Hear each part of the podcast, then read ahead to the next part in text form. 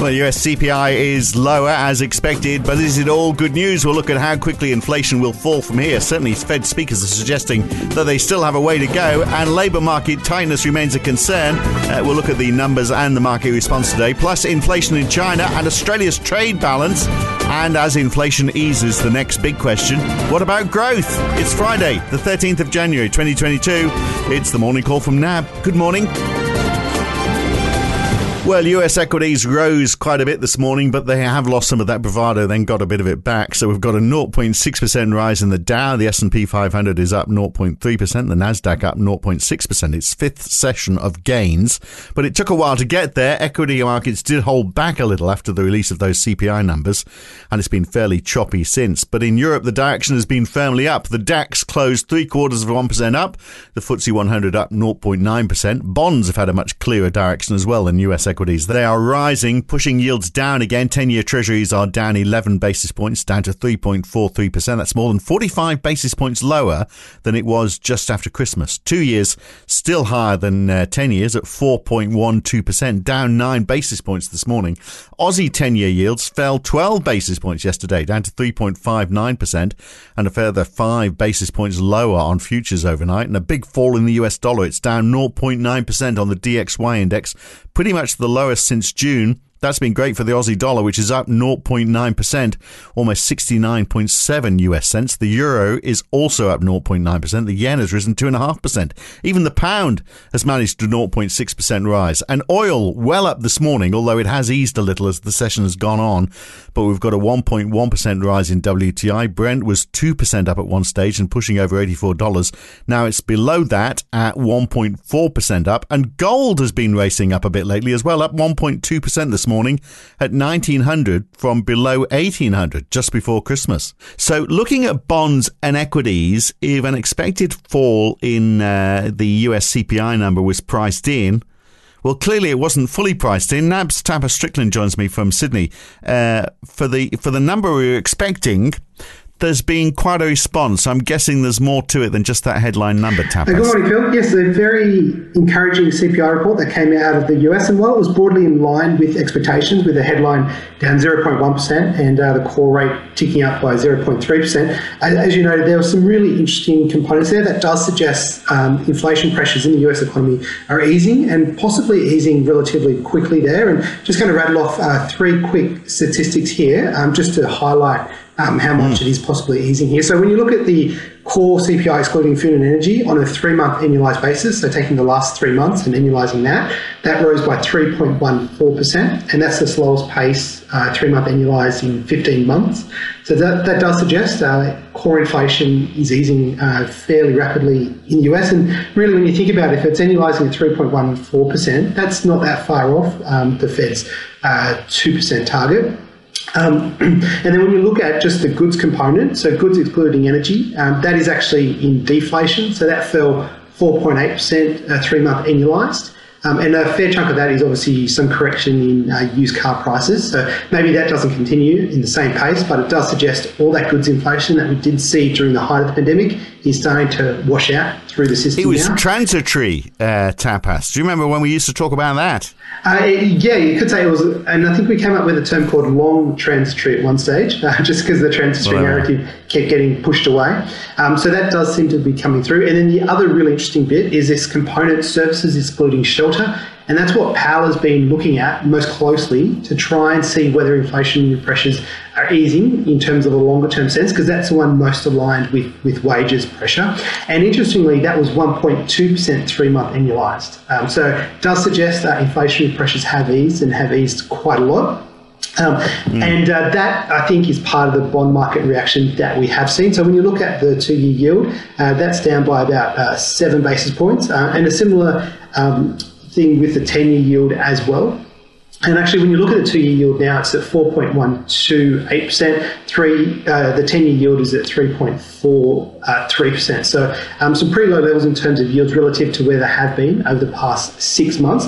And then when you actually look at Fed funds pricing, um, Fed funds uh, are now pricing in uh, a 25 basis point hike in February, and now only ascribing about a 10% chance of a 50 basis point hike. And that compares to about 25% chance of a 50 basis point hike the day before. So uh, paring back in mm. terms of what the Fed could do in February. And the market is now toying with the possibility that the Fed maybe be one and done. So maybe they can pause after February if you get another inflation print like Well, today. that's not the, what the Fed is saying, though, is it? We've had a few speakers out. We had Patrick Harker from the Philly Fed saying a few more hikes.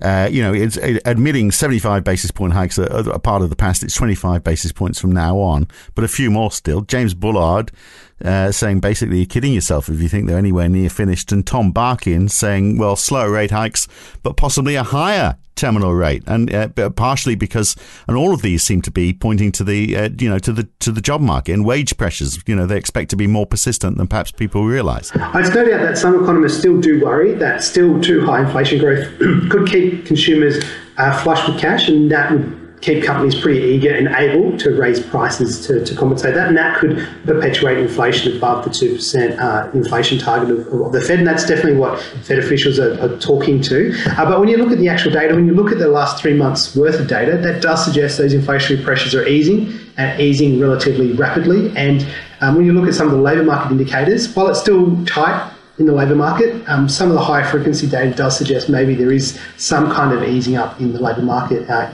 in prospect.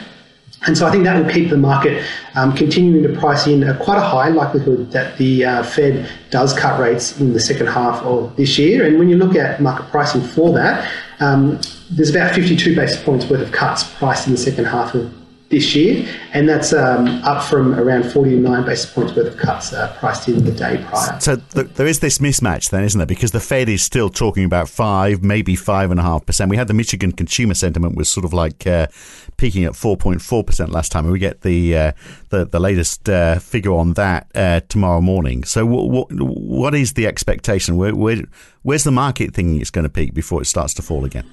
Oh, in terms of the University of Michigan uh, consumer sentiment, um, so I think uh, the 10 year inflation uh, expectation, the expectations around that is for it to be about 2.9%, so similar to last month there. But uh, in but their one year, their one year expectation, I think, it was 4.4% last time, wasn't it? Oh yes, yes, that's right. Um, but in many respects, it's it's really about what's occurring with the CPI data on a monthly basis now, and we've had three relatively uh, good prints here. So uh, really, how long do you have to go until that becomes a trend? Um, mm. And that's the key question that markets are, are toying with now: is four months enough? Is five months enough?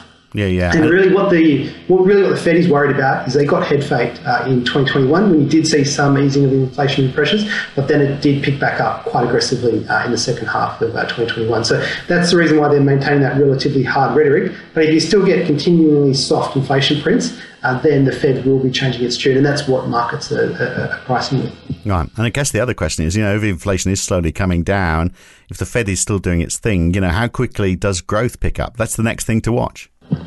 Definitely, and this is where you're starting to get more talk about the possibility of a soft landing in, in the US. So when you look at uh, jobless claims, which are also out last night, they were extremely low at 205,000 against 215,000 expected. Yeah. Um, it's really difficult. To, uh, it's really difficult to seasonally adjust uh, jobless claims at this time of year. But what we do know is um, the job layoffs are starting to lift. You, you, hear all the anecdotes, and you and Dave were talking about it yesterday. Um, but overwhelmingly, there still remains 1.7 job vacancies per unemployed person in the US. So theoretically, all those people who are being laid off should be able to find uh, new work. It may not be the same pay, of course, maybe a different job, but theoretically should be able to find work there. So the labour market still remains relatively tight there. And if inflation is easing at the same time, then uh, the probability of a soft landing is a little, a little bit higher. Right. Now, uh, China's inflation numbers, uh, month on month for December, flat. PPI year on year down 0.7%. The headline rate 1.8%.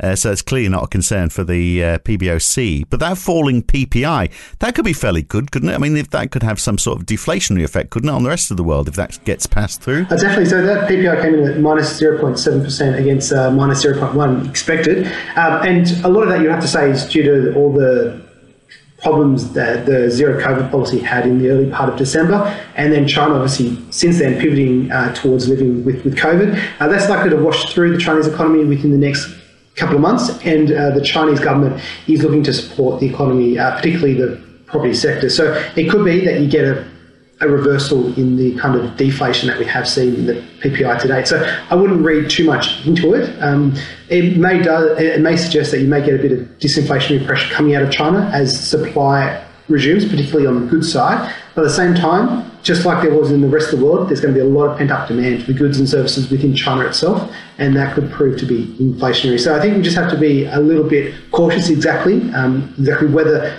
the Chinese recovery in the near term is uh, disinflationary or whether it's in, or whether it's inflationary for the rest of the world. What we can see from global commodities is that they're pricing in a fairly sharp Chinese recovery, and you just have to look at the copper price currently above nine thousand dollars. Yeah, which is great news for Australia. And of course, that weaker uh, US dollar is uh, pushing the Australian dollar closer towards 70 US cents. Uh, so is it going to stick there? Uh, that's that's one question. And then also, what about uh, the trade surplus that we saw? It increased yesterday. The numbers for October widening to 13.2 billion. Some of that is because we've seen a fall in imports, in part because we've seen a 2.1% fall in consumption goods. So is that good news or bad news? I guess it, you could argue that would keep inflation under control. We also saw freight costs falling as well, which is also helping drive inflation lower. So are these all signs that, you know, that Australia too, you know, is looking for a soft landing in all of this? Uh, with the Australian dollar, no doubt, mostly due to US dollar weakness. When you look at the US dollar DXY, it's down 0.7% post the CPI numbers and down 0.9% over the past 24 hours. The Aussie is up around 1.1%.